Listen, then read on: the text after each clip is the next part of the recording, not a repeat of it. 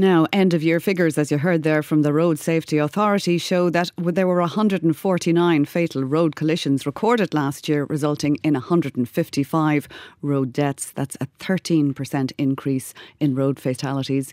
So, where does that leave the road safety strategies? Aim to half road deaths by 2030. Liz O'Donnell is chairperson of the Road Safety Authority and she is with us in studio. Good afternoon. Good afternoon. So, 149 fatal collisions. That, of course, is at least 149 families getting that most awful of news. 149 families living with the devastation of a loss due to a death on the road. As the authority trying to turn this around, what's your own reaction? Uh, well, of course, I extend my condolences, as you just have done, to those people who've lost loved ones or have had been seriously injured on our roads. Um, we're very concerned that there's an increase. You know, we have been heading on a downward trend in, in fatalities and serious injuries uh, for some years now. Now, the last two years, the COVID, uh, the COVID years, uh, there were fewer uh, traffic volume, lo- lower traffic volumes, so fewer people were on the roads, fewer people were killed. But but now we're back. The economy is up and running again. The night economy, particularly, is up and running again, and um, most of the, I think it was half of the fatalities happened over the weekend weekends uh, and at night time. I'm particularly concerned about pedestrian deaths. Uh, that's we weren't expecting that. Why do uh, you think that is happening? 20, it, it's almost it's early to it's say. doubled now it's doubled. since last year. It's, it's, early to say. These are provisional figures, and many of these fatalities um, are being currently investigated by An Garda Síochána. Uh, but what I would say is that speed uh, is a factor in pedestrian deaths. If you hit a pedestrian um, at 60 kilometres per hour, nine out of 10 pedestrians will die. If you hit them at 30 kilometres per hour, nine out of 10 of them will survive. So the impact of speed on these pedestrian deaths is really critical. Okay, and so we're, we're all being encouraged to walk more and to cycle more. So, in order for that to happen, then a lot of action is going to have to be taken in order to make the roads safer for pedestrians. And you're talking there about speed. We saw that 69% of the fatalities happened on rural roads roads during the in those speed catchment areas of 80 kilometres per hour mm. and 100 kilometres per hour. Do you think now that those speed limits need to be reduced? Oh, we are urging uh, the government to review all national uh, speed limits, particularly on the 80 kilometres per hour roads, because that's where the majority of fatal crashes happen. Um, and at the moment, that is under consideration by the government, and we welcome that. Uh, also, what would you reduce? What would it be reduced to, in your view? Well, on the 80 kilometre roads, I would imagine they would have to come down to 60.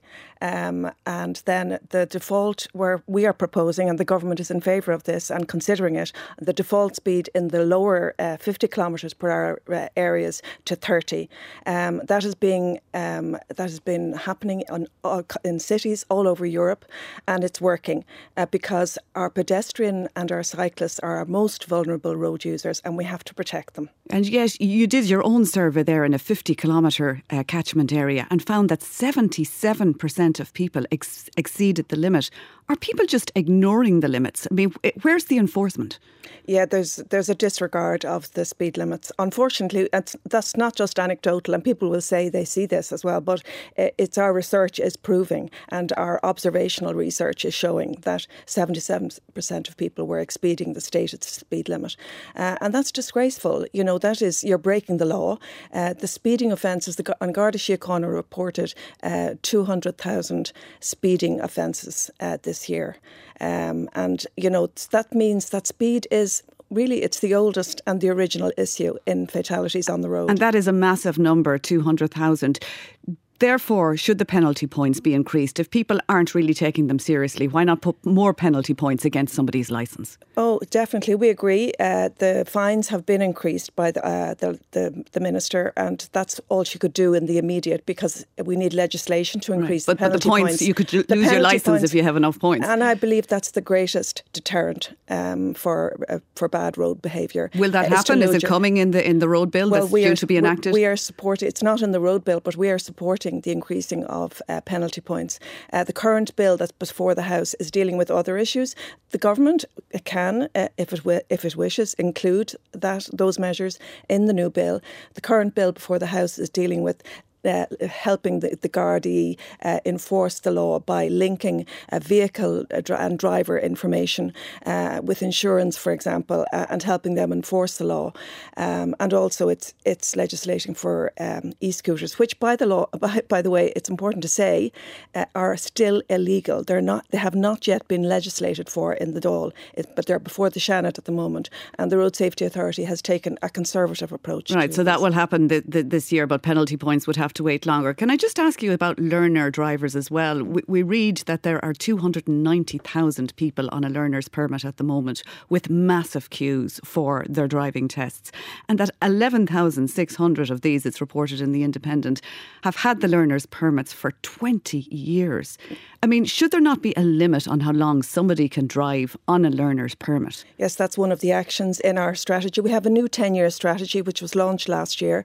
Uh, unfortunately, it was launched in COVID, so much of the detail was, was lost to the public. But um, yes, that's one of the issues and one of the actions that we have outlined uh, is to remove or to reduce the number of people who are driving for years on driver per, on, on mm. learner permits. It sounds like a lot of stuff has been outlined, but not a lot of stuff has been acted on. Well, we rely on the support of the government to implement these, but there is a committee, a high level steering committee uh, involving all the stakeholders, An Garda Síochána being the principal one, the Road Safety Authority, Transport Infrastructure Ireland, the county councils. All, we're all working together to implement this strategy, and we're hoping that we can reduce road deaths next year and that this year will be seen as a blip hopefully. But my condolences to all of those people who have lost their lives. Okay, Liz O'Donnell, Chairperson of the Road Safety Authority, thank you very much for coming into us today.